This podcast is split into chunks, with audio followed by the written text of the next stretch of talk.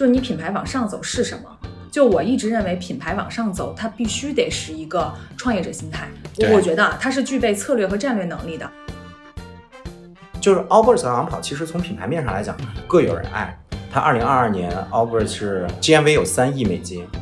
亏损一亿美金，然后昂跑是九十亿人民币，净利润五亿人民币。所以你会发现说，不相上下的品牌放在一起，那你衡量它好与坏的指标是什么？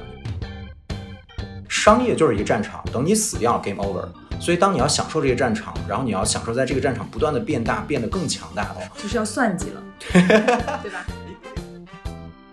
所以你说你拿小而美那一套，或者你拿 Unique 的那一套去真正打市场的时候，你一定会碰壁。因为 Unique 是什么？就是给自己在盖很多很多的这个壁垒，你就希望说我我跟别人不一样。但是市场的很多部分是趋同的，因为消费者的需求是趋同的。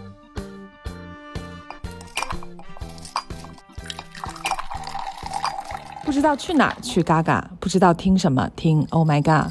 和我一起喝喝果茶，聊聊天。Hello，大家好，欢迎收听今天的 Oh My God，我是主播 Jennifer 贾老师。那么我们也很久没有录品牌系列了，然后我之前就在想啊，就是我们一直在那个踏破铁鞋，然后今天呢，我们回归深圳，因为毕竟嘎嘎是一个深圳的品牌，就是我们离我们非常近的呢，就有一个深圳之光的品牌，它同时呢也是跟嘎嘎有着千丝万缕的联系，就我们是非常好的好朋友，那就是我们的混果汁的联合创始人兼 CMO Edison 来给大家打个招呼。Hello，大家好，我是 Edison。对，对，然后呢，因为正好的呃上个月呢，我我跟 Edison 在那个杭州的星球大会正好见面了，然后呢，我们俩也聊了非常多关于品牌的有意思的一些想法。因为他自己呢，一会儿他自己会介绍一下他自己的身份呢，其实也有一个转变，他从一个曾经的品牌人成为了老板、创创始人，然后他在这个过程中呢，从他的身份也好，还是他看待品牌市场也好，都有很有意思的变化。所以今天我们有一个主题，就是听我们很多的这个用户也是品牌的从从业者。那我们之前其实也聊过品牌的鄙视链，但是今天我们想聊聊，就是关于品牌和市场这两个，说是部门也好，还是说职能也好，他们俩之间的关系到底怎么样？他们到底是对对立关系，就一直在打的这个关系呢，还是一个水乳交融的一个整体呢？我们可以今天聊一聊。那首先，艾丽森可以聊一下，就是你的混果汁。包括就是说，你可以介绍一下你整体从一个品牌人到你开始开创混果汁整个一个身份的一个转变，先可以大概介绍一下。好啊，好啊。其实刚刚聊的这个话题，就是从呃品牌人去讨论说到底品牌跟市场的关系，我觉得这个话题好像已经讨论十年了。嗯，对吧？就是十年前大家在讨论说，那品牌怎么做，然后市场怎么做。我觉得这三年好像这个话题会变得更加的尖锐，或者更加的这个，你可以看到美妆的品牌啊，然后包括一些投放特别热烈的品牌的时候，大家其实都在看说你到底是产出在品牌上面，还是在转化上面。对，因为我觉得也是因为就是最近，我觉得六七年。就是比如说，曾经我们是经历过一轮这个互联网电商的洗礼，然后前三年呢又是疫情的这个洗礼，对吧？对很多品牌它还在这个生存上面 struggle，这个时候可能就是首先砍的就是这个品牌，对所以这可能是刚才 Edison 说的，就是呃，我们经历了不同，虽然它是一个永恒的话题，但是我们经历了时代，然后又今年我们疫情结束了，所以我们重新 recall 这个话题去聊一下。其实刚好顺着这个话题在说，其实你你你，咱们就回望一下这十年呗。对，因为我自己从业已经十八年了，就是一直在做品牌的工作，就回望一下这十年。其实就像 Jennifer 说的，就是分成三个阶段吧。我记得在第一个阶段，大家都是把品牌非常放大和神化的，对吧？嗯就觉得品牌是万能的，就是没有品牌是万万不能的。然后呢，在第二阶段就是电电商的整个的投放啊，还有整个的呃，大家在开始看一些财务和这种市场数据的时候，我觉得这个也差不多在五年前吧，就那个时候是电商最高光的时刻吧。然后那个时候才开始大家看什么 ROI 啊等等的，看一些市场的这个投放回报率啊，再看一些你的收益比啊。我觉得好像这个也是五年前开始讨论的话题。然后到了疫情就是生存阶段，然后又回到了说品牌能让大家活下来，还是市场能让大家活下来。所以这个话题一直一直就是没有绕过去。我自己是这样，我做了十八年的品牌，然后呃前面的九年我都是在做品牌的这个就是。在甲方里面待了，就我刚毕业就去了港中旅，然后在港中旅在品牌部待了五年，然后出来之后又去了乙方，在 consulting 公司又待了五年，所以这十年的时候就是把品牌的甲乙双方的这个角色都都都看了一遍，然后经历了一遍，然后所以创业的时候呢，就自己做了混果汁这个品牌。那当时就觉得，嗯，我们要做一个不一样的这个有品牌基因的这个果果汁的连锁品牌。所以当时去八年前吧，在创混果汁的时候，其实你看，我当时的思路也是把品牌放得很大的。那我认为就是当我们需要。呃，你需要创业，你需要做一个品牌的时候，你你觉得你想到的，首先想到的两个字就是品牌本身，你就会一直在讨论那个话题，就一直围绕着品牌两个字，品牌的定位也好，然后品牌的这个调性打法，然后到底你是一个什么样的品牌，品牌的三问，就是我基本上在第一年的时间一直在琢磨品牌上的事情。就我们做这个品牌花了七个月的时间在筹备，就七个月我是没有开始开店的，就一直在想说我到底要做一个什么样的品牌。那当然了，就是老三样，你要去命名，对吗？你要去做定位，然后你要去思考，呃，你要服务什么样的客群。然后等我自己的明显的转变，是我做到第三年的时候，我刚刚也在跟 Jennifer 在聊这个话题，就是做到第三年的时候，我就会发现，哎，我自己慢慢比较偏市场了，就是一个这个经历了十几年的这个品牌洗礼的人，忽然发现，作为市场在这个创业的阶段中，其实非常的重要。就是我在前三年是不看数据的，嗯，就是可能很多的这个品牌，我可能更多的还是在看它的体感啊，它的整个的表现、视觉、产品的调性，然后消费者对它的无感啊等等的。但到第三年之后，我就会发现说市场上有很多的数据，你可以从市场上拿到很多更理性的一些呃反馈。所以那个时候其实也呃品牌已经经历了说你是谁啊，你要做什么样的产品，就是那个那个三年其实已经把它走完了，所以。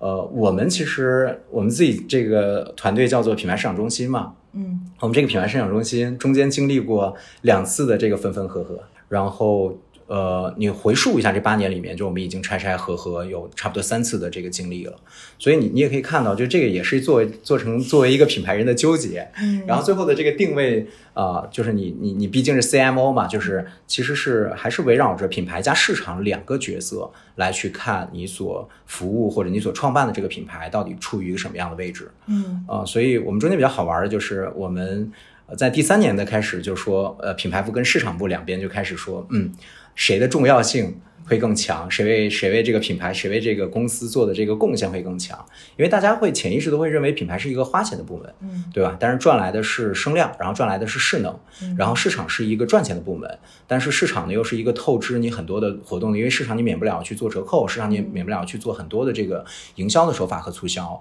所以其实在这个过程中，我也觉得没有那么丝滑。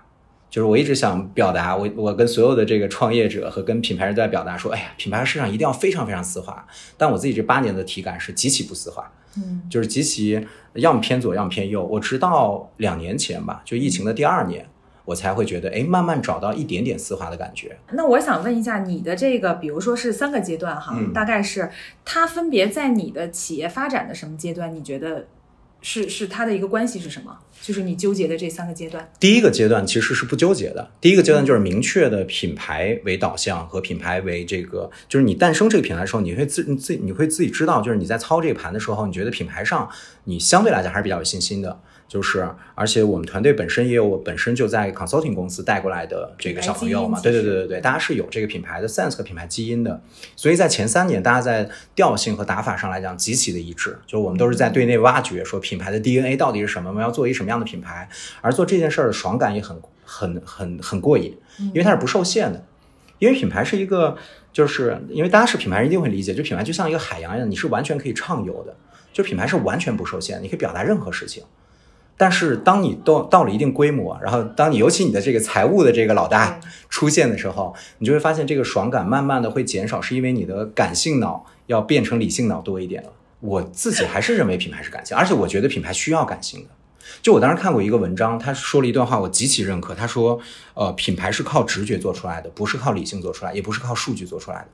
我我到现在都认可这句话，嗯，因为我觉得这句话才表达了品牌是什么。因为你说，如果一个品牌人把品牌做得非常好，他是一个极其理性的人，那他不就可以做任何的品牌了吗？但这件事是不可能的。嗯，这个我一半同意。其实它很像一个个，就是人有人格魅力一样，就他那个东西，它一定是你的气质，对，它就是一个感性的，或者是我之前说那个非必要那个东西嘛。对。但是我觉得品牌有一个大部分是它需要强逻辑。你不这么认为吗？因为为什么你在前三年做品牌，你觉得特别顺的？因为前期，当然这可能也跟我们品牌人创业有关系。你让一个互联网人创业，他也不会从品牌定位可能那么强的去做啊，他可能从用户对或从产品开始分析。就是我是觉得他需要强逻辑的点，是因为他前期的跟你的企业战略是非常息息相关的。对，你知道吗？就是你未来要去到什么地方。那我觉得从这个维度上去看，就包括我们今天可能是在聊呃双面的聊品牌这件事情，我觉得它其实大家千万不要误解说，就当然我觉得你刚说那一半儿是绝对正确，嗯就我的理解啊。对但是大家千万不要理解它就是一个，因为我收到太多人跟我说，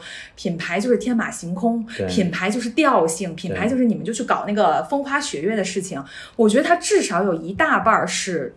逻辑，因为它需要跟你的你的公司的强战略去匹配。贾老师，你知道你知道逻辑是什么底层吗？嗯我觉得逻辑是一个创业和一个高管的底层。啊，也就是说对对对个品，牌它并不是说我们所嗯说的感性没有逻辑，或者理性的逻辑很强。其实我见过很多人是理性的，但是逻辑感不强；然后也有人是感性的，但是逻辑感非常强。嗯就这个其实是并行存在的。我觉得或者这么说啊，就是说他是高管或者他是这个呃创始人本身的话，我觉得逻辑是底层，就是逻辑是必选项。嗯那你看，比如说瑞幸咖啡，其实它不是一个品牌感的品牌来诞生的，对不对？它从它从 day one 开始，它就是一个已经精算好了，它要去做什么，它要投入多少钱，然后多少年之后再回报多少钱，就是它完全是一个资本的打法。所以我们其实把它统称为资本打法，其实我觉得更愿意把它变成一个数据的打法。嗯所以它就有点像最被精算出来的一个商业模式。那这个商业模式也许它的试错是小的，因为它被精算过，但是它你说它是带有品牌感的吗？我不这么认为。嗯所以我认为，我觉得逻辑这件事儿是这样，就是逻辑。呃，我觉得一个创业者或者一个高管，我觉得如果你没有逻辑的话，你会比较痛苦，因为你经常容易被挑战，而且你没办法自洽，就是你做的决策大部分如果都是不是凭逻辑做，而是凭感觉和直觉做的，这很要命的，因为你没办法坚持，然后你没办法坚持，就导致团队要么就 follow 你不质疑，要么就质疑的时候你也被带偏了，你说哎好呀，我们可以改变一下我本身的那个决策，对，所以这件事儿就变成了，我觉得一个掌门掌门人，如果他不具备底层非常强大的逻辑的话，就是他成功的概率会小。就是如果说的绝对一点，所以我觉得逻辑这件事儿是跟商业成功或者品牌成功这件事儿挂钩的。是对这个，我再延展聊一下。就刚才那个 Edison 纠正我，确实是品牌人和创始人、品牌人可能是两码事儿啊。但是我也经常在跟我们品牌的小朋友，或者说入行的小朋友在讲，就是你品牌往上走是什么？就我一直认为，品牌往上走，它必须得是一个创业者心态。对我我觉得啊，它是具备策略和战略能力的，不然就可能就停留在我们说的品牌人的特质，可能创意啊、内容啊，对吧？你的品牌两条路，我一直觉得就是广告公司出身，我之前聊过，呃，广告公司出身可能像你这样的，就是对它就是呃大厂，就是大公司思维，可能更多的是呃奥美那一套，就是你知道吗？就是他有非常多的方法论，我觉得他是比较行为，呃，不是，他是心理学出来的那套东西，定位啊，然后你的方法这套，那你可能就变成了一个非常优秀的策划 creative director，就往上走职场这条路。另外一条路就是编辑，就是我这条路，就是嗯编辑，他就做内容了。对，就是我怎么把我的内容做得更好，把我的这个整个的我要去表达的，但是我认为它俩是平平行的，就只是说我的切入点不一样。但是我经常在跟品牌的年轻人说，你如果要往上走，其实你跟一个创始人的。心态没有区别，顶多是你后面要去学习怎么经营或者这些。我觉得这个是品牌人上升的一个路径，所以我觉得大家至少要打开这个通路，不然你可能会做着做着，很多品牌人做到后面就觉得我觉得好虚，但是他可能就没有想到这一点，他就觉得那我可能要去做一个实业。其实我觉得关键矛盾不在这儿，你知道我们刚才讲，就是我们公司不同阶段的时候，我选人的侧重点都不一样。嗯，就是当我在品牌的那个阶段，就是前三年的时候，其实我选人的时候，我更加的看这个人本身的呃品牌感强不强，嗯然后它的创意性足不足，嗯他的内容输出好不好。嗯但是我觉得我到了之后，就是第四年、第五年开始比较偏市场的时候，其实呃底层的逻辑我首先要去看的。就是本身你在做这件事儿、这个创意的时候，或者在做这个策划的时候，你为什么目的服务？对，这个很多的品牌人是没有目的的，对对对对，对这个很可怕。是的，是的，是的，嗯就是大家觉得我要做一件很酷的事情，但这个很酷的事情底层在为什么事儿服务对，这个他没有想清，对，就这个比较要命。嗯其实我觉得，就说刚刚又回到那个感性和理性的话题，就是呃，品牌本身就是偏感性的，因为它只有感性，它才可以就是更多的，因为它很人嘛对，它会对它会打打动人。其次，它的洞察力很强；其次，它需要很强的共情力。你看洞洞察、观察、共情力，这些都是感性的 sense 要非常强的这个小朋友才能够有触角去去去拿到的。但是到了市场的时候，其实更加偏理性脑，就是他要看很多数据，他要你看核心的底层就是他要有很清晰的目标意识，就是他的目的要很明确。市场是一个目的非常明确的。所以我们刚刚就说品牌很感性，市场很理性，但是还有一个点就是品牌比较抽象，市场比较具体。嗯嗯所以我觉得具体这个事儿，你要说品牌很具体，我觉得这个我我我自己没办法赞同，因为我觉得没有任何一个品牌是具体的。对我自己也讲嘛，我之前上次不是也说，我说品牌的一定要抽象和联想，对因为它是要渗透性的，它如果非常具体，变成功能了，嗯嗯，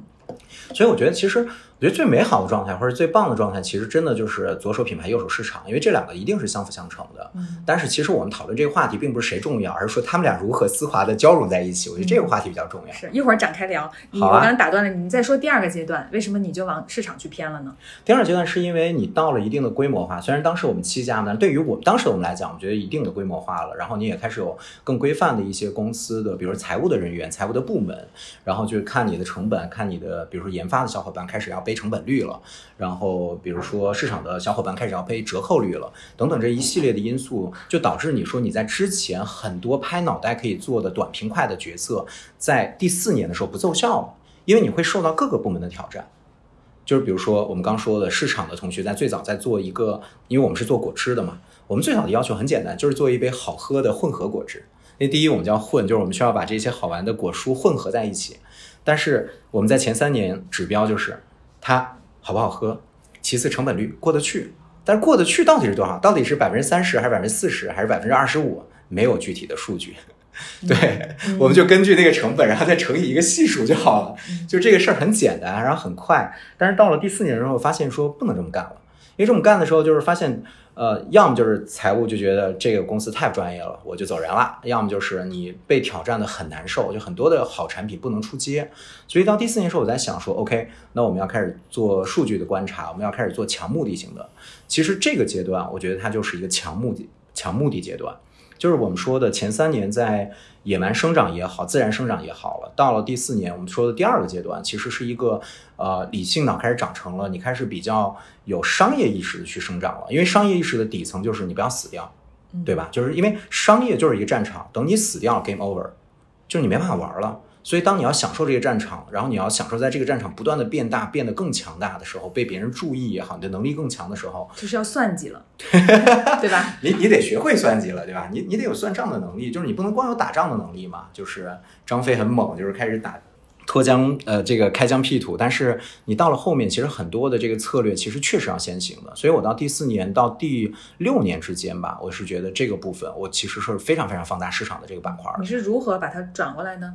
其实转的也挺艰难的，就是第四年，第一就是我们招人的，就很多团队的补充模型，从人先去对嗯倾斜，对，我们要补充很多，就是第一能看得懂数据的，对吧？第二就是说，在想策略的时候，它的目标性非常明确，目的性非常明确。然后第三就是我们到第四年才开始有 KPI，然后现在又转换成了 OKR，就是到其实 KPI 和 OKR 其实都是目标的翻译嘛。那它的底层就是这个团队要变成一个目标感极其强的团队。其实它就是我们说的那个单独作业，还是像蜂群作业，就是你要变成一个蜂窝模型。哎，我觉得这个点也很很有意思，因为嗯。我一直在说，我说品牌人是绝对可以单打独斗的，我一直这么认为啊，因为品牌它产出的就是它是需要你。就像你刚刚说的感觉，包括比如说，如果做内容输出，我经常拿嗯。编辑举例子，我我就一个编辑做一本书，对，它不需要去整合非常多人的力量，它顶多整合设计，对吧？其实大家都是我经常说，我们以前做本杂志没有 guideline，没有目标，没有框架，没有理性的东西，就你俩的品味一样就去做了。对，啊，所以就是我一直觉得品牌它确实是一个偏单打独斗的，而或者是说它不是一个。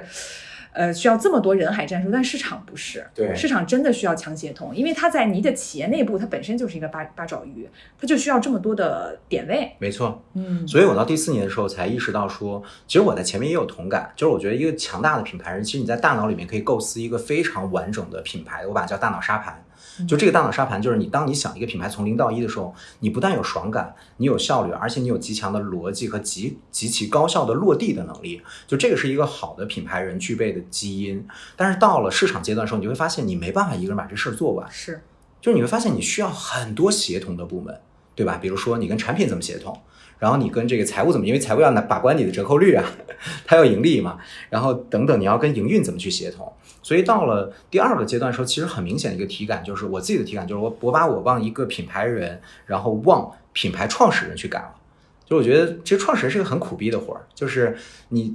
其实创始人一定是一个哪里不足，你得像去扛哪个大旗的那个角色，就是因为他不能有短板，他是他要保障团队没有短板。所以当他要保障团队没有短短板的时候，就创始人一直在观察团队哪个能力模型特别短，他得往那儿冲。你要么就补充人，你要么就自己学习自己上。所以你只有这两个路径，才能把这个团队的能力模型补充的更完整嘛。所以我第四年到第六年其实是比较痛苦的，就是因为其实市场不是我的能力模型，也不是我特别 enjoy 的板块。但是后来我到第六年走完了那段路的时候，我又发现回头看的时候又有爽感了，我觉得哎，好像多掌握了一个能力，就你会觉得那个平衡感更强了。就当你在落地一个新品牌的时候，你为它的新诞生的生命也好，新诞生的整个的呃主张，然后这种新的生命的呃内向和外向而去骄傲的时候，你会发现说你可以把它养得很好，而你养它的方式并不是用品牌的方式在养，你养它的方式就像养孩子一样，你养它的方式其实用的是市场的方式。你觉得什么叫市场的方式？市场方式就是你要为它的增长服务啊。嗯你看现在就是，呃，可口可乐不是第一个全球第一个有 CGO 这个职位的嘛？嗯然后你看它有 CGO 的底层，就是说，呃，可口可乐认为，就是他 CEO 说了一段话，他说，呃，我们认为没有增长能力的企业没办法在现代社会生存，哦，没办法在现代商业社会生存，所以他把增长放得很大。而谁为增长服务？我觉得是品牌加市场为增长服务。嗯而更直接的或者更加的数据表象呢，其实是市场在为增长服务。嗯，那你在那个中间这三年，当时品牌是个什么角色呢？呃，我们是这样，我们我们有点儿就是前前三年的时候都叫这个品牌市场部，然后我们到第四年的时候改了，叫市场品牌部。你可以看到这个这个这个好玩的细点就是，我们会发现说，呃，原来在第四年的时候，你开始变成一个更加偏理性团队，可以观察数据团队，可以去打所谓的打市场的这个团队的时候，你是需要非常成熟和非常高效的打法。而这个成熟的打高效的打法跟是跟品牌的对立面是，品牌是一个慢生长，而市场是一个快打法。所以这个慢和快，如果你把品牌做得很快的话，其实呃，就是很多时候你是 hold 不住的，因为品牌本身就有它这个生长的需要的时间和它长成的一个阶段牌。自然而然生长。对，就像我在那个品牌星球分享的这个主题，就是让品牌自然而然的生长，这是我发自内心觉得。我觉得如果一个品牌的创始人或者一个创业者要去做一个品牌的话，他是很着急，我一年就要把这个品牌做到什么什么什么地步。我觉得你用品牌的方式是没办法做的，对吧？就像瑞幸拔之前，苗助长。对对对对对对对，瑞幸之前的那个呃 CEO 创始人不是现在又做了一个新的那个咖啡品牌嘛？那他一年要开五千家店，你觉得这种方式如果纯用品牌的打法，他怎么打呢？我是觉得我没办法操这个盘，如果纯用品牌的打法，所以他用的全部都是市场打法。所以你看，市场是一个快打法，市场要的是跑马圈地，我要更快的人，更多的会员，更多的人的认知，然后更，然后品牌要的是什么？品牌要的是我的个性在建立，我的主张、我的表达和我的主张都在变变成自成一派。所以这两个，你说把它放在一起矛不矛盾？其实我在一顿阶段里面是矛盾的。因为我觉得一个任何一个公司，就算一个超级大的公司，就是它的精力，整个的品牌市场的团队精力是有限的。对，就你一段时间内，你的 CMO 或也好，创始人也好，你只能聚焦一个目标，对吧？你今年要把这个品牌，如果你要大，比如说你你你你操盘换过 Gaga 的这个 VI，你就知道，对吧？换 VI 是一个 很难的事情，尤其是一个成熟品牌在更换 VI 的时候，它要打破很多东西，就是它是破加立嘛。那破加立本来就是两个动作，所以大概率上来讲的话，当你迎来了品牌年的时候，你就会有一个明确的目标。市场年的时候又有另外一个明确目标，但是一般的创始人就是说我既要还要嘛，嗯对吧？但是当我们作为就是咱们是这个呃操盘品牌来实操在做这个一一个月一个月一个月把这个市场计划和品牌计划做出来的时候，你就会发现说没办法，我的团队精力就必须得聚焦，对我顶多顶多按月来工作，对吧？我按周来工作都不可能，因为我没办法把品牌拆成周的工作，对吧？但是市场就可以，市场我可以拆成日的工作。所以我现在在呃管理市场品牌中心的时候，我们合并完了之后又拆开了，因为我发现光报表都不一样，因为市场可以出出日报表，品牌只能出月报表，对吧？品牌恨不得说我做一个季度报表，我就可以讲完我全年的故事了。品牌要季度看的，对嗯，但是市场呢？如果市场做完季报表，那个市场黄花菜都凉了。对啊，就疯了！你可能都被早就被人抢的这个市场份额都已经变得很小了。所以我觉得这块儿，其实我前两天在看一个财报的时候，我也发现一个特别有意思的案例，就是我们好像在杭州也聊过，就 Allbirds 和昂跑，嗯，就是 Allbirds 和昂跑，其实从品牌面上来讲，呃，各有人爱，而且喜欢 Allbirds 的人非常非常多。我自己也是 Allbirds 的一个品牌的这个忠实的粉丝，但是你看它二零二二年的财报吗？它二零二二年 Allbirds 是呃 GMV 有三亿美金，亏损一亿美金，亏损啊，亏损了一亿美金。然后昂跑是九十亿人民币，净利润五亿人民币。嗯所以你会发现说，如果这两个品牌不相上下的品牌放在一起，那你衡量它好与坏的指标是什么？你不得不功利的去看一看它的财报。嗯那谁在为财报服务呢？我觉得这个是一个非常明确的市场行为。嗯所以你说，如果我们今天在给那些本身在学品牌、做品牌的小朋友在讲这个的时候，看起来太沉重了。嗯但是当有一天你成为一个 head，你成为一个 O，你成为一个这个创始人级别的人，如果你不看这个，你凭直觉，那你真的要一路运气非常非常好，你必须是一个极其幸运的人，你才能活到最后，嗯否则你可能连三级都活不过去。嗯而且再加上，呃，咱们都是在做餐饮的这个板块儿，餐饮本身的这种卷和生命周期，它在其他的行业来讲都是偏短更务实。对对对，而且整个品牌的这生命周期，就是我们咱们两个品牌差不多，嘎嘎做了十二。十三十三年，对吧？然后混做了八年。其实这个一路走过来，你可以看到所有的这个起起伏伏，很多好的牌子咵一下上去了，然后又过了几年下来了。我觉得很多点是因为它没有抓到它的转变，就是品牌和市场的转变，和它在一个非常关键的时候有没有做结合。比如说 Allbirds 的时候，我觉得比较遗憾的就是它可能真的也许市场，也许市场没有跟上。你光从它的那个财报的那个营业额，你就可以看出来，市场份额是完全天差地别的。但是品牌影响力呢，我不觉得他们有很大的品牌影响力的区别啊，对吧？甚至 somehow Allbirds 可能会显得更 unique 一些，嗯就它的主张更明确，它的人群也更明确。那是谁在发生背后的化学化学的这个变化的或者？某种意义上说，你的市场，比如说我们如果以一个比较功利的角度去看财报，如果你真的做到了那个份额，你也不可能没有影响力。对吧？它是一个互相影响。可是反过来说，就我经常说，好的内容，如果你不被别人看到的话，你就不是一个好的内容。没错因为你得先做到那个规模，是不然大家都看不到你，没人欣赏你。除非就像你说的，第一运气特别好，第二可能我们换个市场，比如在欧洲，我就是小而美，没有外部环境在刺激你，就是欧洲很多那个百年的店，或者我就开一个这个店，我也不扩张。你说这个是特别重要的一个因素，就这个首先看你的终极目标是什么，对不对？因为很多品牌人他说我就是要做一个小而美的品牌，当然没有问题啊。我觉得首先还是要对齐一下目标，因为我们在聊这个话题的时候，假使我们已经说这个品牌已经进入到商业的轨道里面了，它在以商业服务商业的生命力来为来为它的目标了。但是如果你说你要做一个品牌，你就是服务的小而美，然后一部分的人群，然后你的人群非常非常的精准，我觉得这是另外一个游戏。但是我还是要友情提示，在中国有点难，对，我觉得，因为你自己想小而美，可能别人不允许你小而美。或者你的生命周期没办法支持你小而美的走过很漫长的一段路，对吗？是的，是的，嗯那我继续深度问一下，你刚才讲第二个周期，就是你转变到市场了，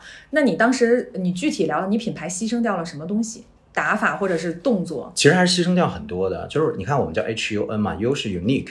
所以我们从 DNA 里面希望我们是非常 unique 的。但是你到了市场的时候，市场是什么？市场是大众化、流量，然后和占有率。所以你说你拿小而美那一套，或者你拿 unique 的那一套去真正打市场的时候，你一定会碰壁。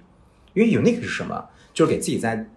盖很多很多的这个壁垒，盖很多很多的城墙嘛。嗯你就希望说我跟我跟别人不一样。但是市场的很多部分是趋同的，因为消费者的需求是趋同的，然后市场的风向口是需求呃趋同的，所以在这个时候我就觉得我们在第四年到第六年还是牺牲掉了很多的。但是我们也可以通过品牌的方式去弥补，这个就有点像我在品牌星球大会上分享的那个西瓜汁儿的那个案例。我们当时第四年的时候就要上西瓜汁，是因为营运反映说门店的非常多的客人就在问说你们为什么不卖西瓜汁？然后我们品牌团队就说我们为什么要卖西瓜汁？因为我们是 unique，我们为什么卖西瓜汁？不是一个一个非满大街都有的一个一个最最最 basic 的一个果汁产品，为什么要在混果汁卖呢？所以这个话题就会引发市场和品牌吵起来。你看，就是引发市场品牌的永远是这种到底要大众化还是要独特化的这种话题，而最后其实我们如果吵着吵着就会忘掉它本本身的本质。本身的本质是你如何用保持独特化的品牌调性去服务大众化的人群需求。我觉得这个你才能把这个公式写满嘛，你才能把这个游戏玩转。嗯，所以我觉得我们第四年开窍的点是，我们会发现我们吵架的核心并不是那个对立面了，而是我们怎么样把这对立面左边和右边拉在一起，然后结合一个中间点，就是我可以 cover 到左边，我也可以兼容到右边，但是前提是有没有牺牲两边，一定有牺牲，但是好处是什么呢？好处是你又考虑了品牌。呃，sorry，考虑了市场，然后又保住了品牌，嗯，所以两边其实可能都只能做到七八分。嗯，这个故事的结结果是你们做了西瓜汁，但是你们做了一个比较有特色的西瓜汁，对吧？我们做了一个白桃味儿的西瓜汁，就我们嗯做了很多的数市场的数据，我们后来去调查了很多的口味的这种，还做了大量的这种呃用户的试试题啊、问卷啊等等的。后来发现白桃味是一个非常讨大众喜欢的口味，我们把白桃的果肉和西瓜融合在一起，那做了一个真的是当年的爆款，就可能占比已经占到百分之二十以上了。那个其实在当年是一个非常非常厉害的数字。嗯，所以我觉得这个故事呢比较有意思点，虽然 Edison 说它是一个融合，但我听下来我觉得还是有优先级的，对，就是它一定是市场先优先，是然后你的品牌在这里就是给你框一下，不能是你先跑在外面一个大堆，然后我 follow 你，而是说我得先告诉你市场要求什么，用户要求什么，在这里你在这个框框里给我做创新或者做你的品牌的 DNA 的这个东西。哎，蒋老师，你说这个点特别值得展开，就是说你发现这个决策者的角色就很重要，就是因为如果这个决策者他就是一个纯品牌人，他就说我就是要不一样。如果我是回归到前三年的角色，我打死不上西瓜汁的，我就是不上西瓜汁。但是如果我摆正了心态，说我是一个什么样的角色，不管我是创始人也好，我是 CM 也好，我其实要为品牌市场服务的，也就是我要为我的市场的增长服务的，那我一定不会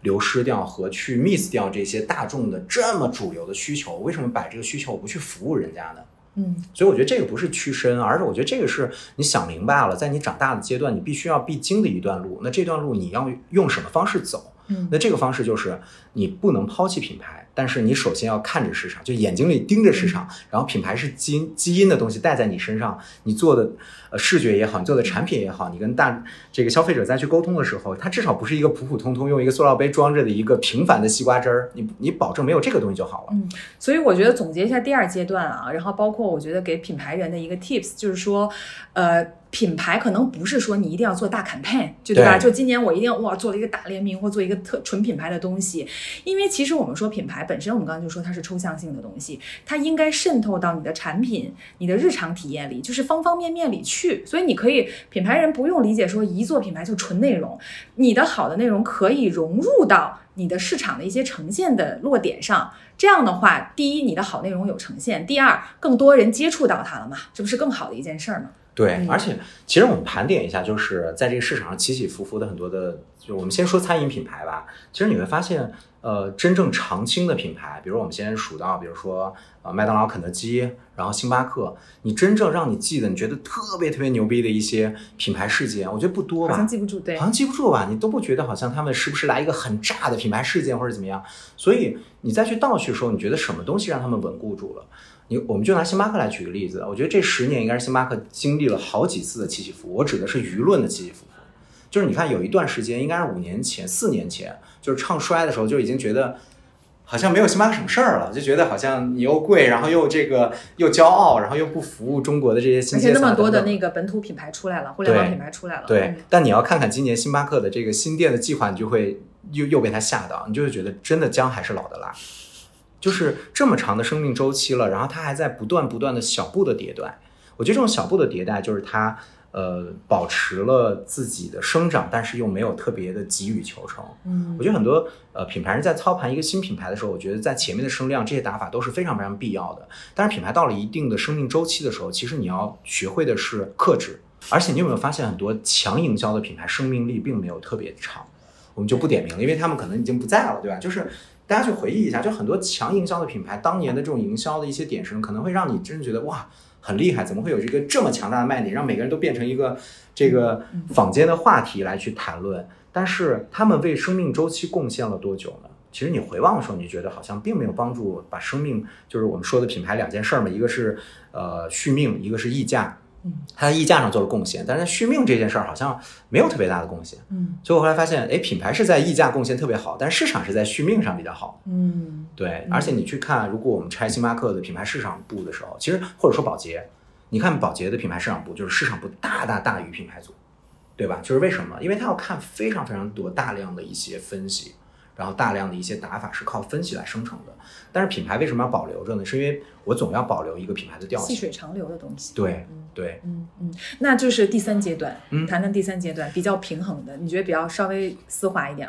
哦，对，进入到第三阶段，就是首先是我们经历了疫情的第一年和第二年，就是一年半嘛。我觉得这疫情给了我们一个特别好的窗口，就让我们终于停下来了。就是因为我们在前面的六年都是拼命在奔跑，就前三年品牌年，你做品牌你知道，就品牌就是人又少，就是在前三年的时候团队人特别特别少，然后事儿又很多，你每天要做各式各样的事情。然后呢，到了第四年到第六年的时候，其实市场的事儿更多。然后品牌市场两手抓的时候，你你你其实是应付不过来的，有很多很多的事儿，很多的呃这个报表要完成，然后策略要去写，提案要去过，就是每一天都是事儿。然后到了疫情的时候，我就觉得那个让我们停下来了半年左右的时间吧，我们就在思考说，这个中间品牌和市场分别在，比如说我们要梳理流程，就是这个事儿听起来好像很功利，或者听起来很不性感，但是确实我们花了小半年的时间，就在疫情里面花了小半年时间在梳理各个板块的流程，比如说小到一个新品的上新的流程，就这个新品上新是要从研发产出，就是从研发开始想去做一个产品的构思，一直到营运那边门店去上，中间可能要过六个部门。就是每一步的流程是什么，我们都把这个流程一点一点去梳理，然后里边呢还要去说决策，就是谁为哪一个板块的决策负责。就是呃，我在那呃我们的第五年的时候，当时我跟你讲过，说我们品牌市场分开的嘛，所以我要对两个部门的 head，我分管品牌的这个部门，然后市场的板块是另外一个 head，我们还要去对齐很多的工作决策，哪些决策我要做，哪些决策他要做，哪些决策团队要去做。就光做决策这件事儿的梳理，其实也都花了很久的时间。就因为你会发现，不一样的决策去做决策的时候，虽然效率不一样，但是你为目的服务的时候，或者说你为这个最后的结果服务的时候，其实是很不相同的。就如果你你很多的产品是由呃品牌创始人直接拍板说这个新品上或不上的时候，其实中间的所有遇到的问题，品牌创始人都要去来背锅。嗯，那这个锅该不该背？你做的决策就该背锅，但是这个决策该不该你做？很多决策不是创始人一个人要把它做完的。嗯，对吧？团队不是用来执行的，或者团队不是只用来执行所有决策的。所以在这个过程中，我们在第六年的时候才知道了说，OK，原来在决策上面我们要去做分级，我们还有决策小分队，就是很多的决策可能，呃，我可能顶，呃三票，但是我的决策小分队可能有四个人，每个人有一票。那如果决策小分队都认为这件事不做，我即使有三票投了要做，我也做不了。这就是我们在那个第七年形成的一些规定。现在听起来我觉得很反怎么感觉又把这事儿变冗长了？但是其实这件事反而是帮到我们的。就这件事让我们在做决策的时候，第一啊、不是靠个人的因素去影响到结果的好坏了，更多的时候团队的链条把它拉长了。那你也看，就是这个就像我们在做一件事儿的时候，你跟你的合伙人、你跟你的 partner 去做交叉检查一样，就是大家在思考阶段已经交叉思考了一遍，然后交换了意见了，然后在做决策的时候又交叉检查了一遍。我再给你的决策去想说，你这样决策会有什么样好的后果和不好的后果？因为往往决策者都会去卖那个好的结果给团队说嘛，我做这个决策为什么服务的，它一定有什么好处，它结果怎么怎么样好，你可能就忽略那个不好，那不好也许就是一个致命的。我举一个例子啊，就是我们在第七年的时候，呃，业绩在上来的时候，我们就在想说，那我们接下来要要把客单提上去。那拉客单大家都知道，就是如果操盘过市场和产品的人都知道，拉客单的方式一定是交叉销售。就我要多卖一个东西给消同样的消费者，那这个交叉销售就会就导致做决策这个人首先围绕着我一定要做交叉销售这个目的去想事情，但是就没有人去想交叉销售在这个品牌、在这个品类里面、在这个门店里面、在这个动线营运里面，它合不合适？嗯你你给消费者在卖一杯果汁，然后突然你又卖了一杯水果的干拌酸奶，那这个客人是二选一还是一加一呢？你认为是一加一，但实际上呢，很可能是二选一啊。那客单是跌了还是涨了，你并不知道。所以当在做一个决策的时候，如果是这个品牌市场的老大把它一部分做完的时候，我觉得有时候的风险点，或者说产品老大做决策，我这产品上不上，这都不对。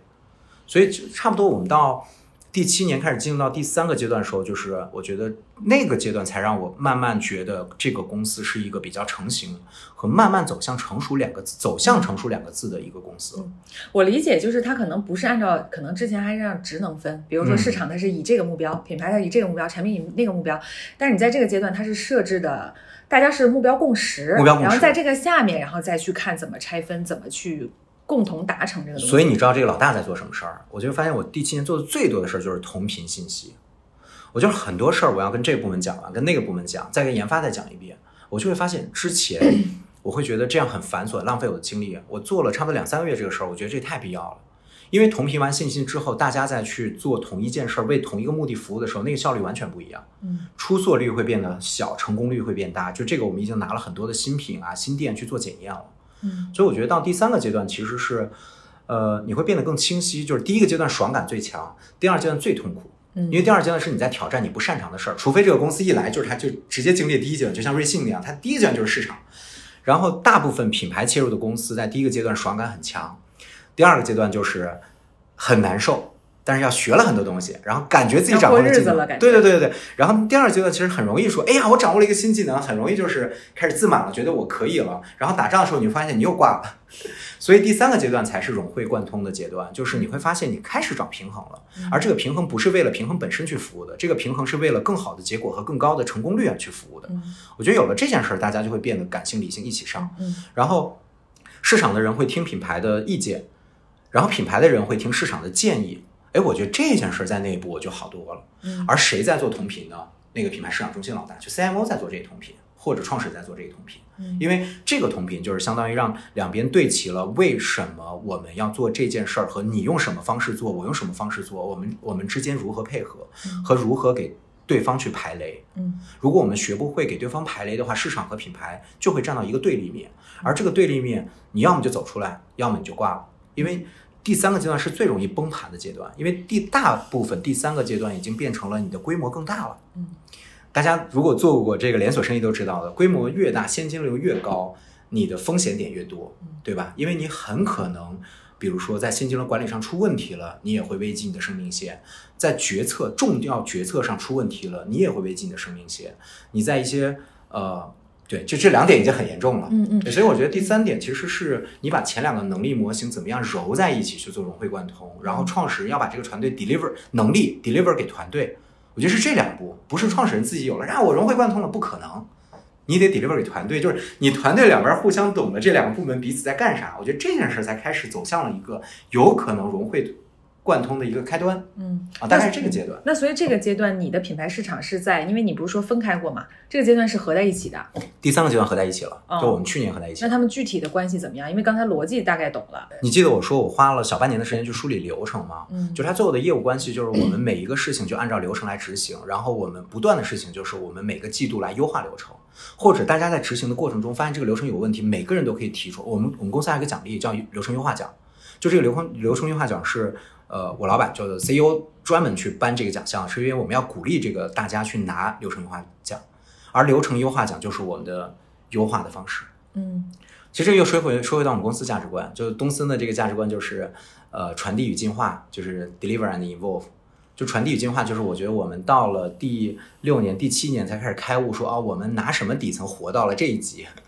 嗯 我觉得传递与进化帮到我们非常多。嗯，那你刚刚说这个流程，就还是回到那个品牌和市场啊，因为前两个阶段非常清清晰，就是以定位为第一优先级和以活下来的一些财务指标为第一优先级。嗯那第三，你的这些流程，你你在品牌市场这块儿，你的目标是什么？因为你的流程是服务你的目标嘛。没错没错嗯，你首先目标还是要对齐今年的核心目标嘛，这就是又回到我们的那个话题，是我们分了品牌年、一年的品牌年、两年的市场年。嗯也就是说，如果你在品牌年的时候，你品牌一定要放大的，因为你是为势能和为更多的用户知道你，就是你的用户知晓率去服务的。所以这个时候，很多时候你就不能只看 ROI 了，你不能只看投入产出，你就要去做很多的曝光的事情，然后引流的事情和造话题的事情。就这个品牌的能力就一定要释放出来。我记得我们在二零年时候做了一个感恩节。就是那个，其实是我们把全年的预算砸了，可能三分之一，甚至快小一半儿都放那那个是吧对对，股东证那那个事儿很出圈对对对对对，嗯所以那个其实是品牌部在操盘和来去 lead 的。嗯，所以你看，那个时候市场就是一个 support 的角色，嗯市场来保证这个活动如何去呃到达每一个门店，让每个客人没有更多客诉的情况下体验到这个活动。但这个活动的核心创意、核心目的全部都是为品牌服务的。嗯就那一年，品牌部门是极其有爽感和极其有成就感的，就是他们在公司里面被捧到了最高位置，是因为大家知道见识了品牌的力量。就你做完之后，你的声量、你的销售、你的什么都变好了，嗯对吧？但是，那你能不能天天做这事儿呢？肯定不行啊！就是品牌我们都说了，它既然是个长长周期的生长，你对它的节奏就不能以甚至都不能以月来为维度去打了。那这个时候你的日常在用什么打呢？就是市场嘛。所以就是呃，回答贾老师那个问题，就是首先第一个你要去区分一下你当下的阶段是什么，就是我们先对齐目标嘛。就今年的目标如果是为市场增长服务的，那就是品牌在 support 市场，也就是品牌是一个有点像守门员，或者有点像一个把关者的角色。而且赋能，对嗯，嗯就是他得去把关，说你市场做了这么多活动，你调性怎么样？就是你这主张，比如说我们前两上个月跟那个大人堂做了三八的这个妇女节的一个联动，那品牌就得去出说，那我的主张，我的这一句内容的策略的内容的策略的东西，市场出不来的。如果你让市场小朋友出也可以，但是你可能就你这没办法看了，对方向完全不一样。他们可能导向性，他们可能就是要做承担，或者我要做这个新客的拉新推，出了三种卡，然后八折储值券儿。对 对，所以他们的因为市场的手法，就是市场其实是非常偏方法论的。对你有没有发现品牌没有方法论？对，对吧？如果品牌有方法论的话，那不就变成了一个造造品牌机器了吗？所以品牌没有方法论，但是市场如果没有方法论，市场很可怕的。就是如果你发现这个公司在市场上没有方法论，这个公司就是一个运气极好的公司。所以你看这两个的区别就是非常非常的嗯。明显。我明白，所以你在细分，因为刚才说年度的一个，你你已经就创始人会定今年品牌年或者市场年，你会定这个这个很清楚了。那再往下拆，比如说你刚才说股东的这个活动或者是什么的活动，你是不是拆到季度目标，或者是按照项目跑？比如说品牌，它就是以项目为维度，它可能没有那么持续性了啊。对，呃，然后但是市场可能更多按季度的这个目标，然后品牌去 support 你，你给他们，或者换言来之，呃，换言之啊，就是说你给你的品牌老大和市场老大 KPI 是啥？品牌老大一定是在曝光嘛，在声量上。所以你看，我们在二一年的时候就完成了两个品牌事件，就是整个品牌组全年就是完成了两个大的。我们小的先不说，只说大的，一个就是呃，就是你说的股东证，就感恩日的那个活动；另外一个是我们的那个有冰有冰系列的宣发。然后有冰宣系列宣发，我们当时不是上了那个微博的热搜嘛，拿了七千多万的阅读量，所以那个就是市场老大非常骄傲的 KPI。哎，sorry，品牌老大非常骄傲的 KPI。所以你现在还是两个有一个 leader，对嗯我现在是自己带市场了，然后品牌有个独立 leader，你发现我角色换了。嗯嗯，就是我几年前是我在带品牌，市场有个独立 leader，现在是我带市场，然后品牌有一个 leader 嗯啊，嗯，所以我觉得换这个身份也是我不用做心理建设了，但是我在前五年我都不愿意换，因为甚至我从来没有想过会换这件事儿，我就觉得我天然我就是做品牌的，我做了十几年品牌，然后我创办了这个公司，我在负责品牌，为什么我会把品牌的 leader 交出去？我觉得这件事儿是我想都没想过的，但是你会发现它自然而然的就是，是吗？对对是的，嗯对，嗯所以你会发现，就人在不一样的阶段，公司在不一样的阶段，品牌在不一样的阶段，其实我们的想法会改变的。我觉得这个就是成长，嗯。对吧？嗯。所以你刚刚说品牌老大的年度目标是曝光，他可能通过事件或者是什么东西，你不会给他要求这么细吧？呃，微信指数，嗯，然后比如说曝光，但是他的手段你不管他，它的手段对不也对，就是其实如果我们来做品牌的时候，你可能不不敢用不管这种方式了，就是你肯定会参与，但是你给他的颗粒度会变大。对，就是的之前我觉得品牌颗粒度不能那么小，真的不能那么小。对对对，因为我之前处女座，我之前的颗粒度特别小，就其实我就是如果我之前有品牌老大，还好没有嘛。如果我之前的品牌老大，应该是落不了地，就是秒挂，就因为我颗粒度太小了，嗯所以后来我就学会学会放大了。就第一就是说你的生命线相对来讲比较安全了，第二就是你品牌跑了这么多年，你所有要的，然后你的主张就是我们又回到说自然而然的品牌生长里面我们讲到的使命、愿景、价值观。它也渗透到你的团团队基因里对。嗯，那你说这件事谁在做渗透呢？我觉得就是创始人或者说，呃，这个品牌市场老大要去做渗透这件事儿，嗯而且它不仅仅是要渗透给品牌市场中心的，它要渗透到全公司的，是就大家都知道这个公司是一个什么样的价值观嗯，它不做什么事儿，他爱做什么事儿，嗯，对吧？就比如说我们就不会去做一个什么什么万元果汁或者怎么样，就这这种这不是我的调性，对我们不会做这什么想，就是即使它有巨高的声量，我们也不会做这事儿，嗯嗯嗯，对对对。OK，那你的市场老大 KPI 呢？呃上来 KPI 先是我自己嘛，然后我的 KPI 就分成两个了，一个是线下板块，就是我们到店的这个场景的，然后一个就是线上板块，就是我们增长的场景的，就是外卖和这个 KPI 特别务实，这 KPI 就是你到手率，然后这个就是 GMV 的这个完成率，然后比如说你用户的这个部分，你要看你的会员的激活率，也就是说你的这个消费会员占比，就这些字段全部都是，哎呀，我觉得它就是一个填空题。明白。那我听下来，就他们两个 KPI 确实是那个就是极其不一样对，非常不一样。那他俩现在打通顺畅吗？因为你自己是打通了，他们两个是怎么去协同的？如果我这个部门各有一个老大，我觉得可能没有那么顺畅。你现在不就各有一个吗？不，我自己我直接带市场，嗯，对我直接带市场，嗯品牌有个老大。所以它的顺畅级别是在于说，你的沟通的流程上来讲，你不用两次决策，因为如果你的市场有一个老大，品牌有一个老大，然后品牌市场中间，品牌市场中心又有一个联合创始人，像我这样的角色去 hold 的时候，其实你的这个汇报链过长，就是因为它变成了四级架构嘛。你看，现在我们开始聊组织架构了，大家已经流失率没有没有，收听流失率会不会过高啊？所以这个组织架构就会变成了，我觉得小公司一定要在三级之内，两级最好。嗯，但我现在做不了的两级，因为你的人变多了嘛。你说你市场品牌中心好歹有二十号人了，你可能两级的汇报，你可能会把那个老大累死。嗯嗯就因为管理学上不是就说一个人不能带过多于七个人的嘛？嗯。对，而且我也非常理解你刚刚说你自己带市场这一块儿，因为第一呢，你们品牌可能过了那个就是刚才你说的第一个那个阶段，对第二呢，它也融入到团队里，第第三呢，你自己其实是好歹也是品牌基因，就是你自己内心可能更。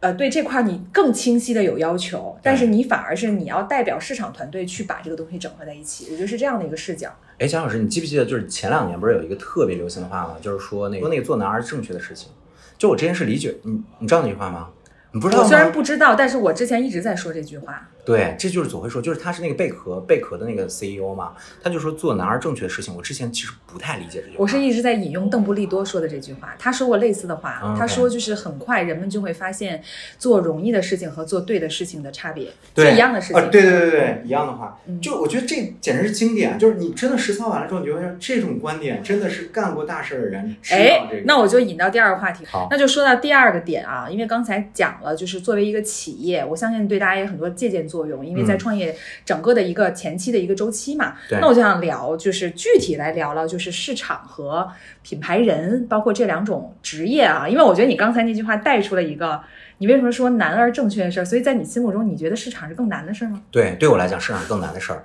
哎，我高考数学三十七分儿哎，当然我你觉得市场是个理科？我觉得市场绝对是个理科，市场一定是理科。就是我们不是说只有理科的人能做市场啊，就是市场如果拿文理这个来比比拟的话，就是品牌一定是文科，对，然后市场一定是理科。所以我觉得这个关系里面，拿着正确事儿，这说给我自己的，就觉得市场在我之前，我会觉得，当我不太认识说市场到底是个什么事儿，这个活儿怎么干的时候，我会觉得，哎，市场可能没那么难。品牌、市场、品牌上老连在一起说嘛，觉得品牌做好了，市场就就自然而然就做好了。但是刚刚我们那个 Allbirds 那个案例不是已经充分证明了，品牌做好了，市场不一定做得很好。然后就是，那这个事儿就会变成了我要去挑战哪儿正确事儿，我有没有就是先把我这个目标和心态摆正，我知道我在做什么事儿，而不是觉得我在救急。哎，所以你觉得市场和品牌有高下之分吗？我真觉得没有，这是心里话。可是你刚刚说市场更难，市场更难，是因为对我自己嘛？因为对我来讲，我觉得品牌不难，就是因为呃，我觉得你觉得会对有的人来说市场很容易，品牌很难吗？会会，我我遇到过，我推荐团队里面就有这样的人，就是他是一个市场的高手，但是品牌你要跟他输出很多东西，就是他不是那个 sense 的人。我觉得就是他只要，我以前是希望说他能够把这件事融会贯通，但我现在觉得不用啊。为什么你有团队呢？团队不就是大家有人偏左，有人偏右，然后你把左右放在一起嘛，它不是才可以发挥它的高效结合嘛？嗯这是为什么分科的时候要分一个文科，要分一个理科。但是我觉得这有点，虽然你说没有高下之分，但这就有点像我们高中选那个什么的时候分或。者我们这么说，我觉得如果有高下之分的话，我觉得它是分阶段的。嗯，就是我觉得品牌第一个阶段，就是说，呃，其实瑞幸这个打法，我自己是不是特别 buy in 的？因为我觉得这个打法其实是，就这个打法真是高端局。这个打法，第一，你得生在含着金钥匙长大呀，你得是一个有钱家庭的孩子呀，对不对？你你上来你就说我我这个先上常青藤，然后再去这个小公司实习，这不是所有人都能做的路径啊。所以这个路径，你得有天然的资源，你得有天然的子弹，你得有天然的很多很多的背书和支持。那这个你就得盘一盘，你有没有这活儿？但是我觉得品牌的东西是这样，就是很多你看很多的设计师在做自己的品牌，很多的之前操盘品牌的人也自己创办了品牌。那我觉得前几年大家的路径和他的爽感，一定来源于心无旁骛的时候，你要去做一个。呃，我心目中的就是我摆脱了甲乙方的角色，我要去做一个我心目中自己的品牌那个影子，那个爽感很高，效率很快，所以那个过程其实是品牌人经历起来会比别人要快非常多的。但是你让一个本身很偏市场人说，你 day one 开始你就做一个品牌基因的品牌，你就把它难死了，他就会非常难受。就在这个事儿的过程中，我觉得首先你要说它分高下，首先盘一盘自己本身那个 DNA，你更偏向于哪块儿。如果你偏向于市场，你非要拗着品牌去做的话，那你就另请高明，你就请这个品牌很厉害的逆合伙人。来。对，嗯，所以如果你品牌很强，说不行，我要先偏市场打法，我要以市场的切入口来，那拜托你也你也你也先请一个市场很牛逼的，然后跟你来配合，否则的话前三年你很痛苦啊。嗯，我觉得创业的前，我们不说前三年了，就创业的第一年，我觉得爽感很重要。嗯，因为就像你上了一个大学第一年，如果你就觉得这学校你怎么待都不舒服，我觉得这四年你很难上完。就算你上完了，你也很别扭。但是我觉得大学是一个人多么重要的人生体验啊，创业也一样，多么多么重要的人生体验。你为什么不让第一年更舒服一点呢？所以我觉得第一年，如果你要去讨论到底是品牌重要还是市场重要的时候，我觉得先看看，我觉得到底哪个板块自己的活儿更好。对，对吧？我就做那个先挑自己活儿好的事儿再做，然后再做哪儿正确的事情嘛，就这个路径不就比较顺嘛？嗯。对啊，哎，可是你不觉得，就说，就这个可以探讨一下。就是我一直说我我对市场肯定 respect，但是呢，嗯因为刚才我们也在提到，就市场它一定需要方法论。我经常在说这个事儿啊，对对对就是我在说品牌，它真的是，我还是拿编辑举例子，我们有非常多就是刚刚毕业的小朋友，他视野足够广阔，或者他足够有这个呃灵灵气吧，对他真的可以做好。就是你看现在新的新锐的大刊的主编多么年轻，就他可以把一个，因为他是一个引领的一个。一个就是品牌和内容，我上次也说嘛，我觉得它是有引领的使命在的，所以他不用特别的去考验你有没有在大厂待过。当然，如果你要去大公司，你还是需要那套东西。对，但是我们说，如果做一个非常好的品牌或者内容的话，它可能不太需要有这么多的大的经验呀、方法论呀。但是市场，刚刚我很赞同你说那个东西，它需要非常强的方法论的，甚至是说，比如说我们到了一个阶段，我们公司有一定规模了，你如果没有这方面的经验，你不知道这个东西，你是做不了的。但是反过来说，你会不会觉得过度有方法论和工具，就像我们再去探讨，比如再大一个维度，就说互联网和。呃，就是这个传统行业，对吧？就是互联网，就是它运营逻辑，它有非常多的套路。嗯，那市场其实有非常多的套路。那你觉得某种意义上，比如对于你来说，因为你是转嘛，所以这个阶段是难。那你觉得后面市场是不是反而会变成一个强套路的？相对来说，呃，就是它就是循环，或者是你每年有一些热点东西往里套，它会不会反而变成一个简单的事情？我们前两天在跟我们那个市场部的小朋友在开会的时候，就是他在负责新媒体，再加上呃新媒体加会员的两个部门的小朋友在开会的时候正在说这个事儿，就是说市场的强方法论就会导致一大堆的品牌都会去 follow 某一种方法论，比如说瑞幸打法或者星巴克打法或者某某某打法，就大家就会 follow 某一种方法论。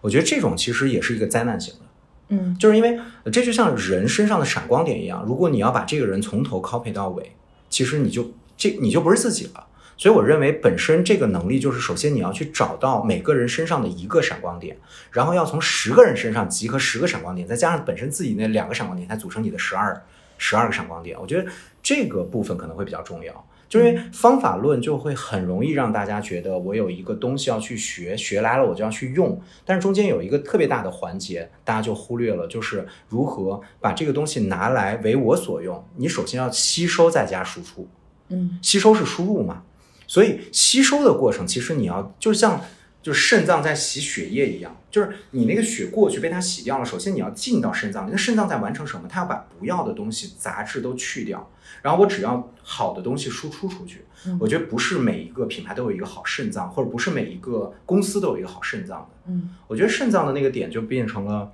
其实如果我们俩说品牌没有方法论，但是市面上也有很多什么所谓的这种品牌导师跟你说品牌有什么方法论，巴拉巴拉巴，也有这种对着很很狗血的一些方法论给你输出了，但它是不是不可取？它有些有些人用了觉得哎挺好用的呀。就比如说，对定位理论，其实它可能真的是帮到了很多品牌，就是不去呃这个过度的 diss 它。但是我是觉得每一个东西，如果你把它百分百的全拿来，不加思索，也不加输输入，再加输出这个东西去用的时候，其实大概率你是用不好的。嗯。所以我觉得那那个这个话题的核心就在于说，你能不能有一个，你这个团队有没有一个核心是能把信息吸收进来，然后加工成自己的，然后再输出出去。我觉得这个过程就是 involve 的阶段。对，这肯定是万物一个非常重要的一个点嘛，就是化繁为简这个这个东西嘛。对。那但是我想聊一个更具象的，就是说，比如说啊，我们现在你也面试很多人，我也对面试很多人，对。我会发现一个很有意思的情况，一会儿再说品牌啊。对。市场侧呢，我会发现特别五花八门儿，对。就是呢，就是包括很多年轻人，他可能学了市场 marketing 的，因为 marketing 它里面有非常多的这个分支，对什么 communication 什么什么乱七八糟的这些东西。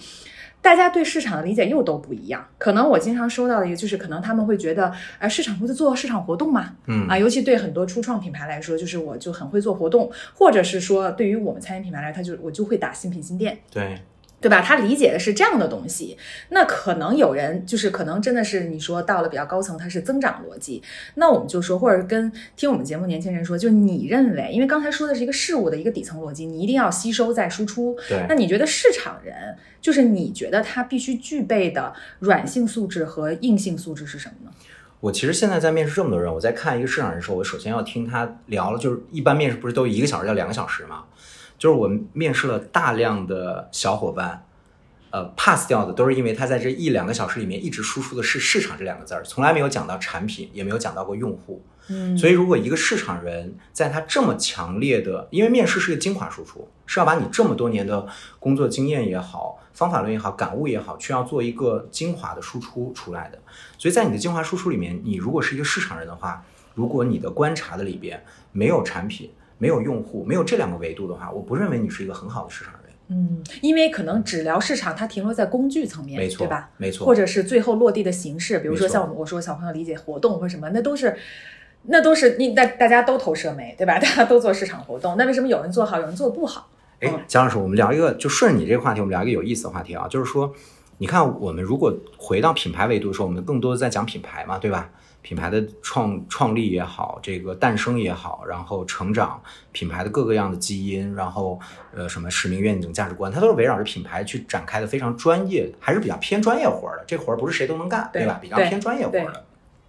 但是一个公司到底在为什么服务？就这个公司一定是某一种产品在为某一类人服务。嗯所以你会发现，哎，公司的这个商业逻辑是你用什么样的产品服务什么样的人群，达到什么样的市场份额或影响力，这个是一个公司的生命的一个公式，对吗？但是这个公式里面，品牌恰好缺失了这两个块儿，就是品牌里面很少聊到说具体的产品，然后又很少聊到具体的人，除非品牌说，哎，我的这个目标人群，这个大家就会说，但是还是定位对你还对对对，还是一锤子买卖。但是你看市场里面，用户和产品就是市场的两个最重要的一级字段。嗯就是你市场在靠你分析啥嘛？你不就是两个两个这个端口嘛？一个在分析用户去 take 哪个喜好，比如说我们在做果汁，用户喜欢果汁加酸奶还是果汁加牛奶还是纯果汁，你不是在看用户吗？然后另外一个字段的这个偏好就是产品，嗯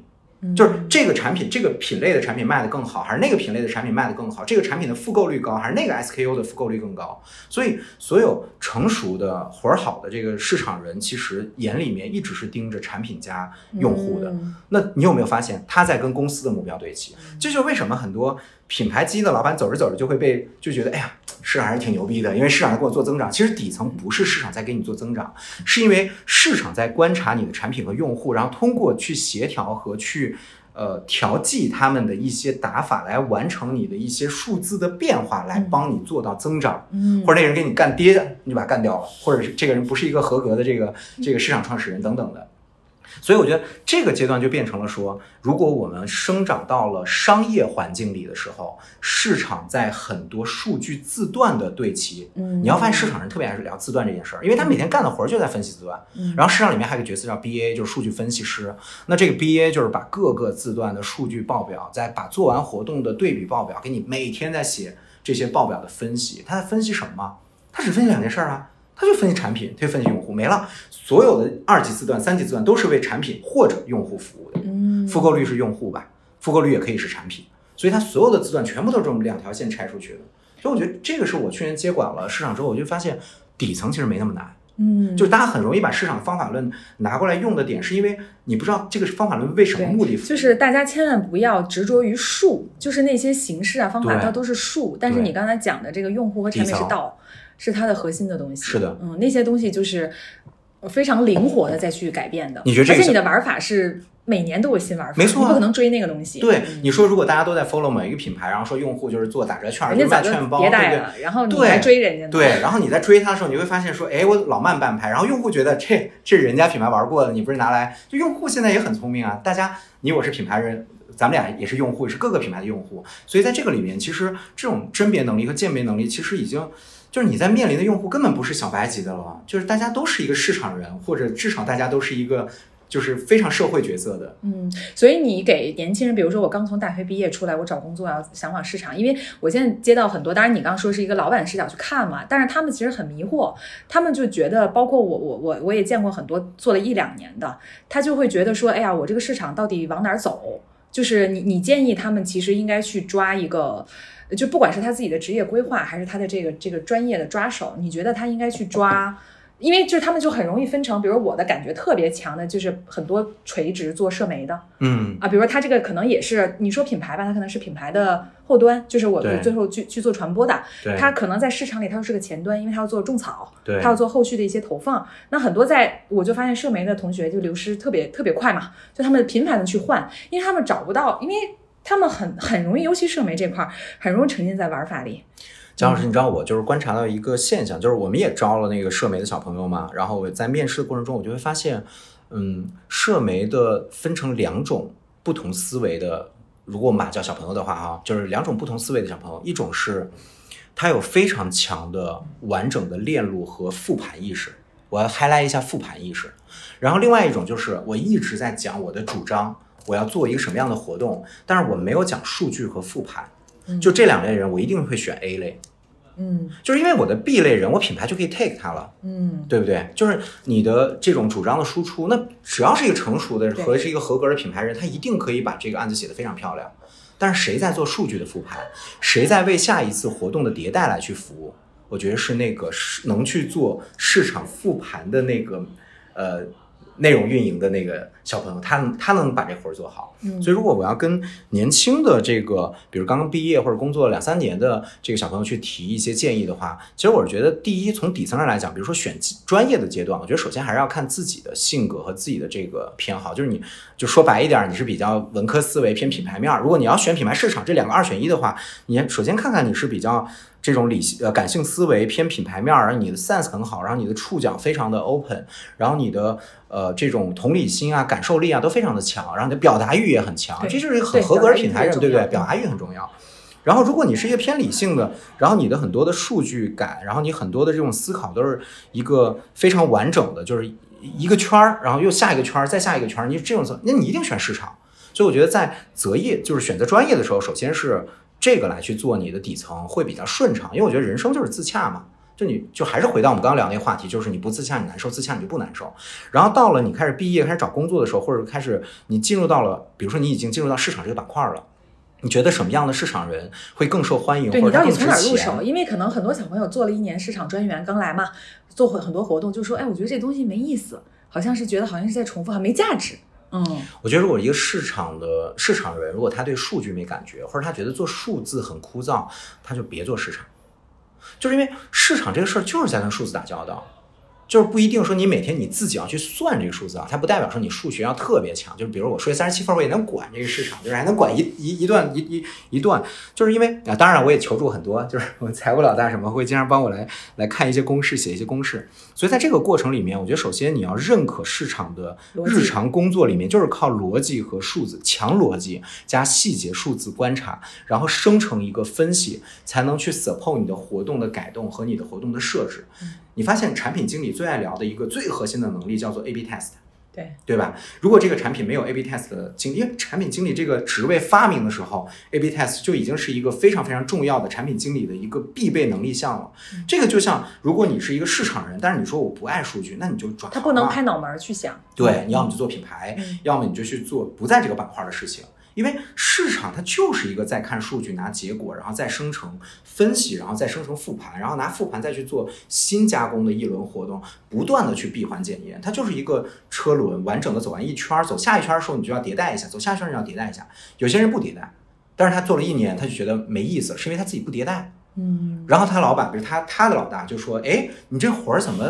这越远越小对，然后复购率怎么老这样，或者说嗯一样？因为它的形式太多了，所以很容易就掉到，比如说我去做活动啊，或者干嘛的。但是其实它上面是一个非常整合的一个全链路的思维。对，嗯就是所以我觉得市场人如果在数据观念上来讲，就是本身是不 open 的，他做市场很痛苦。嗯，对吧？就是除非他就是他搭档就是一个数据特别牛逼，然后他自己又是策划特别牛逼，然后恰好这个公司品牌部又没有特别的给力，说我没有去把抓手伸到市场这边去助力你的很多的这种策划的输出，然后活动的包装，然后要靠这个市场自己完成，那你的优势可能会被体现出来，就是你会偏品牌一点，然后你又是一个偏全能的选手嘛。嗯但是往往你去了一些更加规模化的公司，更加上正轨道的公司，你还是要输出你的专业线嘛，是而不是拿你的副线去弥补你的专业线，因为大家一定先看你的专业线好不好。嗯你的专业线分值不及格，你就是不及格，你副线拉不上来，嗯你副线顶多给你加一分儿。嗯，对，对，所以我们市场的小朋友不要觉得。这个每天这个工作很无聊，你要看着最终的这个大目标去去不停的去学习。你知道我们团队里面就是我们有表现特别优秀的两位，就是线上增长的这个，一个是主管，一个专员。然后呢，他们就是对数字特别热爱，就是他那种热爱是他越做越觉得这活儿好玩。他的爽感在于这个数字的增长，对，不是像品牌他的爽感是他做了分析，然后复盘了这个数字怎么样增长的，然后他把这个事儿放大，然后随着这公司的规模在增长嘛，所以他这个业务的增长是双向的，因为它本身有增长，然后公司业务规模又有增长。所以你看，一个商业最爽感的，你看所有大佬都说我要完成十倍增长，就是十倍增长就像一个 tag 一样，就是像一个 flag 一样，就是立在那儿说这也是一个最牛逼的一个商业现象。但是如果这两个引擎都启动的时候，它就是一个增长飞轮。嗯就是你本身的增长，再加上公司盘子的业务基石的增长，嗯这两个的这个乘号的叠加的时候，你觉得这个做数字或者做增长的小朋友有没有爽感？他太有爽感了。嗯就是你看你这业务线从三千万做到三个亿，谁没有爽感？嗯，对吧？是是对，所以我觉得这个能力，如果你进入到市场角色的时候，然后你又选对了一个公司，是在它的这个增长期的，然后你自己又活儿好，大家考虑一下那个混和嘎嘎，我都在这对对对，哎，个增长期。对对对对，我待会儿我我们的那个 完了，我觉得今天明天你会收到对 H H H R 的招聘微信是 H U N，然后下滑杠 H R 哈。对。然后对我觉得非呃那个艾森说的非常清楚，我们最后再说一下品牌人，你认为好呀品牌人的那个最关键的点？我觉得品牌人关键点，第一，我觉得其实说极端一点儿，这话可能有点极端，可能有点伤人。就是我觉得品牌首先这个是一个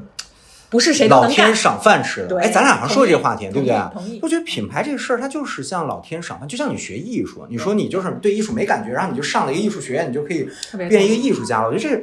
这个不太现实。就我觉得品牌人本身，我们刚说到的那些能力，我记得之前我还总结过一个品牌实力，我都忘了，就是当时我说的什么观察力、同理心什么什么巴这巴拉巴拉，可能凑齐了十个能力，我们把它叫品牌实力。就是我觉得品牌你要做一个实力青年，可能一半儿以上的这个实力青年里面的指标都是天生的，然后另外五个可能是后天补的。那个做品牌，我也说过一句话，就是天赋太重要。对，就是我觉得甚至九成看天赋，很多职业是要看天赋的。你会发现很多品牌人大部分都是呃很敏感，而观察力极强，非常的细致，嗯，然后很敏锐。我认为的一个点就是，上次我也分享了，包括刚才艾森说的，我觉得做品牌有一个特别强的一个特质，就是你的表达欲得特别的旺盛。嗯，当然最终你可能要寻求一个平衡嘛，毕竟你要进入到商业的这个企业里面来嘛。还要加上你一开始说那个逻辑链得非常的强，要不然他表达欲旺盛就是一场灾难，对吧？他就会叭叭叭给你讲半天，你说你哎大哥你说啥呢？对对，但是这是先决条件，就是我还是说，我说做品牌呢，它是需要有表达的这个使命感的。没错我觉得做品牌人是需要有使命感的。为什么你花那么多时间做定位，对吧？那个爽感是来自于，哎呀，我给这个社会好像增加了一些你们没有的东西。没错没错我觉得是得有这种使命感。同时呢，就我很强调一个点，就是我在看品牌人，因为很多品牌人过来找我，就说我策划案写多好，对或者什么东西写多好，但我要的不是这个，因为那个是一个技能，它其实可以培养的。但是我要的是，就是你的创作动机是什么？对这个也是很重要。我就说编辑那个思维，就是你呈现出来，因为你的内容要打动人。嗯，反而在品牌这里，如果你用太多的套路，你的创作动机不纯粹，你全是一个 sales 的逻辑，对它也很难去打动人。而且它长期，我们刚才说的品牌本身的使命，对吧？它是一个长期的一个一个一个东西，它就无法持续的去给你带来这些东西，因为你全是 sales 目标。就像你刚才说，如果市场做到那个度，它就是品牌可以把它 cover 了。那如果我品牌人做了这个东西，我觉得市场人可以把它 cover。哎，你知道就是迪士尼怎么去选它的品牌老大吗？他们就一个指标，就是态度。就是迪士尼说我要选一个非常有态度的首席品牌官，嗯。就是他就特别强调态度这个。我非常赞同哎，因为我经常举一个例子，就是奢侈品的创意总监，对对吧？就是你看奢侈品是一个，因为它是极端品牌的案例，因为你刚才在讲餐饮行业，对它必须它的行业的属性就在于说，你品牌适当的一定要让路，因为你是特别务实的，你一个单价才二十块钱，对，吧而？且你是以日日对的消，费可是奢侈品它很多东西它就靠品牌形象，我就是给你制造了一个梦，嗯对吧？那你去看奢侈品一个极端品牌的一个 scenario 它是怎么做的？那我换了一个创意总监，这个品牌风格完全变了，我的用户都流失掉了。对吧？而且他一个创业总监，GUCCI 创业总监上来了，我整个的我产品所有东西都围绕它重新改变的，所以它的包括它的用户什么的，所以我觉得它是非常 personal 的一个东西。我觉得品牌它就是这样，它很难变成一个非常科学的一个学科。而且品牌人也是分维度，就像你刚刚说的，就是他能 take 这个奢侈品，他能打到那个金字塔尖儿上去建立这个品牌体系的时候，就是首先他对品牌的自己的这种理解，然后他想表达的东西就一定是非常非常有一个独特的见解，然后是别人不轻易被提出来的，或者别人不能轻易的说出他想讲讲的这个观点。是就这个已经是金字塔尖上的一群品牌人了。对对对吧？然后往下的部分就是能力项，能力项就是说，你不管去什么样风格的品牌公司，你能不能完成品牌工作？因为品牌本身就是一个专业活儿，它是有明确的我的导向性的和我也有明确的结果论的。嗯，所以其实我觉得啊，就最后收个尾，今天也是干货非常多啊。我觉得其实市场和品牌，当然就是我们职场它都分阶段嘛，但是我觉得到最后面最上层，就你会发现。非常成熟的市场人和品牌人是殊途同归的，嗯就是他们都会，他一定第一，他一定面临打通，对就他必须理解互相的逻辑。对第二，他们所呈现的可能我从这个维度走，另外一个人从那个维度走，最后他都是给你的这群人产生了可能，比如说你市场在做这个，对吧？你市值翻倍，它一定是它影响了更多人啊，对对吧？他们最终的一个大使命都是给这个社会或者你服务的人群创造价值，嗯但从不同的维度创造价值。嗯，其实你看这个，比如说计算机系的一些公司，比如腾讯吧，就这个里面，就刚蒋老师讲这个，就是类比到他们的话，就是有点像呃，你的用户运营的人必须要懂产品。就是你必须是一个产品经理思维的人，这个就有点像品牌和市场的关系。就是你不能说你只是 take 用户那一块儿，然后到产品的时候又是割裂的。就是如果你是一个理解非常理解产品本身的一个用户运营经理，你是一个非常棒的用户运营经理，然后你是一个理解用户运营的能力的产品经理，你又是一个非常棒的产品经理。我觉就什么不得这个就是会开车的厨子不是什么好那个的。对对，所以最后的最后一个高度总结呢，就是第一呢，我们说品牌和市场这个这个之战，第一呢，你要分阶段，嗯就它没有一定之规，你要看一下，不管是你个人还是这个公司，它在什么样的阶段。对第二呢，就是说，你如果说是一个绝对的，比如说我们在这个公司找一个位置，或者说你希望你的业务是有一个持续的发展和一个路径的话，我觉得市场它可能一个发展方向是说，它最终和你的商业底层逻辑是强匹配的，就是一个因为你的生意追求的是增长嘛。然后品牌可能它的一个强关系是说，你带领这个品牌，它可能需要独特性，像你说的，它需要态度，它需要价值，它需要我说的